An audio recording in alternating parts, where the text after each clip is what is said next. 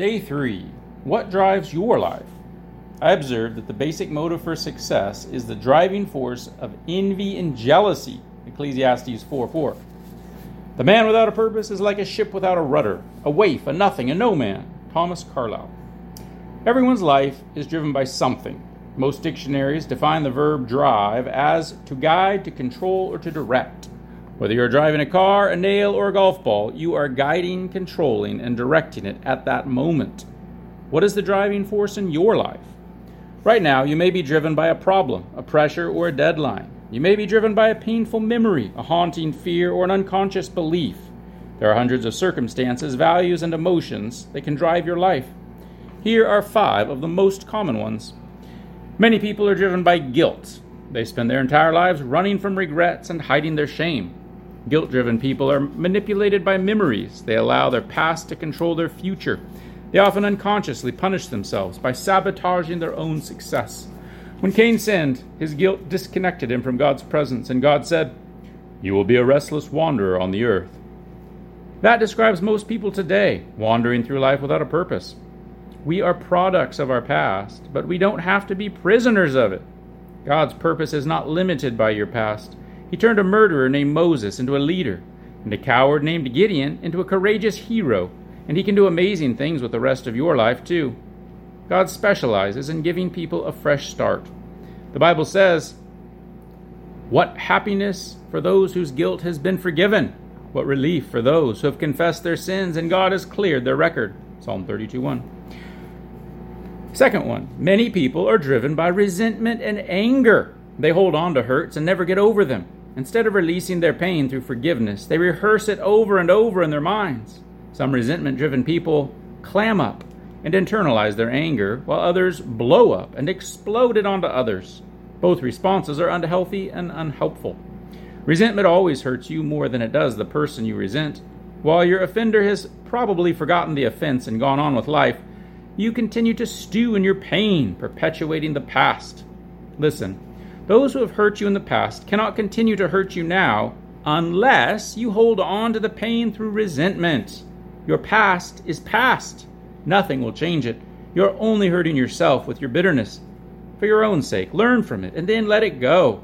The Bible says, to worry yourself to death with resentment would be a foolish, senseless thing to do. Number three, many people are driven by fear. Their fears may be a result of a traumatic experience, unrealistic expectations, growing up in a high control home, or even genetic predisposition. Regardless of the cause, fear driven people often miss great opportunities because they're afraid to venture out. Instead, they play it safe, avoiding risks and trying to maintain the status quo. Fear is a self imposed prison that will keep you from becoming what God intends for you to be. You must move against it with the weapons of faith and love.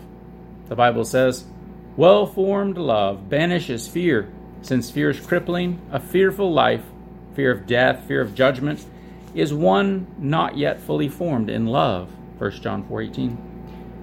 Number 4, many people are driven by materialism. Their desire to acquire becomes the whole goal of their lives. This drive to always want more is based on the misconceptions that having more will make me more happy more important, and more secure. But all three ideas are untrue.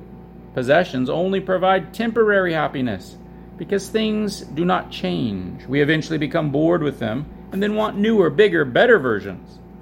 It's also a myth that if I get more, I will be more important. Self worth and net worth are not the same thing. Your value is not determined by your valuables, and God says the most valuable things in life are not things. The most common myth about money is that having more will make me more secure. It won't. Wealth can be lost instantly through a variety of uncontrollable factors. Real security can only be found in that which can never be taken from you your relationship with God. And finally, the fifth one many people are driven by the need for approval. They allow the expectations of parents or spouses or children or teachers or friends to control their lives. Many adults are still trying to earn the approval of unpleasable parents. Others are driven by peer pressure, always worried by what others might think. Unfortunately, those who follow the crowd usually get lost in it. I don't know all the keys to success, but one key to failure is to try to please everyone. Being controlled by the opinions of others is a guaranteed way to miss God's purposes for your life. Jesus said, No one can serve two masters. There are other forces that can drive your life, but all lead to the same dead end unused potential, unnecessary stress, and an unfulfilled life. This 40 day journey will show you how to live a purpose driven life, a life guided, controlled, and directed by God's purposes. Nothing matters more than knowing God's purposes for your life, and nothing can compensate for not knowing them. Not success, wealth, fame, or pleasure. Without a purpose, life is motion without meaning, activity without direction, and events without reason. Without a purpose, life is trivial, petty, and pointless. The benefits of purpose driven living. There are five great benefits of living a purpose driven life. One, knowing your purpose gives meaning to your life. We were made to have meaning. This is why people try dubious methods like astrology or psychics to discover it. When life has meaning, you can bear almost anything. Without it, nothing is bearable. A young man in his 20s wrote, I feel like a failure because I'm struggling to become something, and I don't even know what it is. All I know how to do is to get by. Someday, if I discover my purpose, I'll feel I'm beginning to live. Without God, life has no purpose, and without purpose, life has no meaning. Without meaning, life has no significance or hope. In the Bible, many different people express this hopelessness. Isaiah complains, I have labored to no purpose, I have spent my strength in vain and for nothing. Job said, My life drags by day after hopeless day, and I give up. I am tired of living. Leave me alone. My life makes no sense. The greatest tragedy is not death, but life without purpose. Hope is as essential to your life as air and water. You need hope to cope. Dr. Bernie Siegel found he could predict which of his cancer patients would go into remission by asking, Do you want to live to be 100? Those with a deep sense of life purpose answered yes, and were the ones most likely to survive. Hope comes from having a purpose. If you felt if you have felt hopeless, hold on. Wonderful changes are going to happen in your life as you begin to live it on purpose. God says, I know what I am planning for you. I have good plans for you, not plans to hurt you. I will give you hope and a good future. Jeremiah 29:11. You may feel you are facing an impossible situation, but the Bible says, God is able to do far more than we would ever dare to ask or even dream of, infinitely beyond our highest prayers, desires, thoughts, or hopes. Number two, knowing your purpose simplifies your life. It defines what you do and what you don't do. Your purpose becomes the standard you use to evaluate which activities are essential and which aren't. You simply ask, Does this activity help me fulfill one of God's purposes for my life? Without a clear purpose, you have no foundation on which you base decisions, allocate your time, and use your resources. You will tend to make choices based on circumstances, pressures, and your mood at that moment. People who don't know their purpose try to do too much, and that causes stress, fatigue, and conflict. It is impossible to do everything people want you to do. You have just enough time to do God's will. If you can't get it all done, it means you're trying to do more than God intended for you to do, or possibly that you're watching too much television. Purpose driven living leads to a simpler lifestyle and a saner schedule. The Bible says, A pretentious, showy life is an empty life, a plain and simple life is a full life. It also leads to peace of mind. You, Lord, give perfect peace to those who keep their purpose firm and put their trust in you. Number three benefit knowing your purpose focuses your life. It concentrates your effort and energy on what's important. You become effective by being selective. It's human nature to get distracted by minor issues. We play trivial pursuit with our lives. Henry David Thoreau observed that people live lives of quiet desperation. But today, a better description is aimless distraction. Many people are like gyroscopes, spinning around at a frantic pace but never going anywhere. Without a clear purpose, you will keep changing directions, jobs, relationships, churches, or other externals, hoping each change will settle the confusion or fill the emptiness in your heart. You think, maybe this time it will be different. But it doesn't solve your real problem a lack of focus and purpose.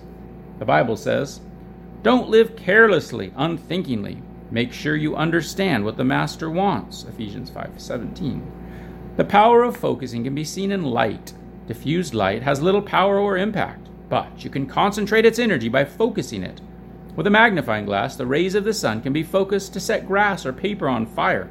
When light is focused even more as a laser beam, it can cut through steel. There is nothing quite as potent as a focused life, one lived on purpose. The men and women who have made the greatest difference in history were the most focused. For instance, the Apostle Paul almost single handedly spread Christianity throughout the Roman Empire. His secret was a focused life. He said, I am focusing all my energies on this one thing, forgetting the past and looking forward to what lies ahead. Philippians 3:13. If you want your life to have impact, focus it. Stop dabbling. Stop trying to do it all. Do less. Prune away even good activities and do only that which matters most. Never confuse activity with productivity. You can be busy without a purpose, but what's the point? Paul said, Let's keep focused on that goal, those of us who want everything God has for us. And the fourth benefit knowing your purpose motivates your life. Purpose always produces passion. Nothing energizes like a clear purpose. On the other hand, passion dissipates when you lack a purpose. Just getting out of bed becomes a major chore. It is usually meaningless work, not overwork, that wears us down, saps our strength, and robs our joy. George Bernard Shaw wrote, This is the true life of joy, the true joy of life, the being used up for a purpose recognized by yourself as a mighty one, being a force of nature instead of a feverish, selfish little clod of ailments and grievances, complaining that the world will not devote itself to making you happy. And finally, the fifth benefit. Knowing your purpose prepares you for eternity. Many people spend their lives trying to create a lasting legacy on earth. They want to be remembered when they're gone. Yet, what ultimately matters most will not be what others say about your life, but what God says. What people fail to realize is that all achievements are eventually surpassed. Records are broken, reputations fade, and tributes are forgotten. In college, James Dobson's goal was to become the school's tennis champion. He felt proud when his trophy was prominently placed in the school's trophy cabinet. Years later, someone mailed him that trophy. They had found it in a trash can when the school was remodeled. Jim said, Given enough time, all your trophies will be trashed by someone else. Living to create an earthly legacy is a short sighted goal. A wiser use of time is to build an eternal legacy. You weren't put on earth to be remembered, you were put here to prepare for eternity. One day, you will stand before God, and He will do an audit of your life, a final exam before you enter eternity. The Bible says, Remember, each of us will stand personally before the judgment seat of God. Yes, each of us will have to give a personal account to God. Fortunately, God wants us to pass this test, so He has given us the questions in advance. From the Bible, we can surmise that God will ask us two crucial questions. The first, What did you do with my Son, Jesus Christ? God won't ask about your religious background or doctrinal views. The only thing that will matter is did you accept what Jesus did for you? And did you learn to love and trust Him? Jesus said, I am the way and the truth and the life. No one comes to the Father except through me. And the second question What did you do with what I gave you? What did you do with your life? All your gifts, talents, opportunities, energy, relationships, and resources God gave you. Did you spend them on yourself? Or did you use them for the purposes God made you for? Preparing you for these two questions is the goal of this book. The first question will determine where you spend eternity. The second question will determine what you do in eternity. By the end of this book, you will be ready to answer both questions. Day three, thinking about my purpose. Point to ponder. Living on purpose is the path to peace. Verse to remember You, Lord, give perfect peace to those who keep their purpose firm and put their trust in you. Isaiah 26 3. And the question to consider What would my family and friends say is the driving force of my life? What do I want it to be?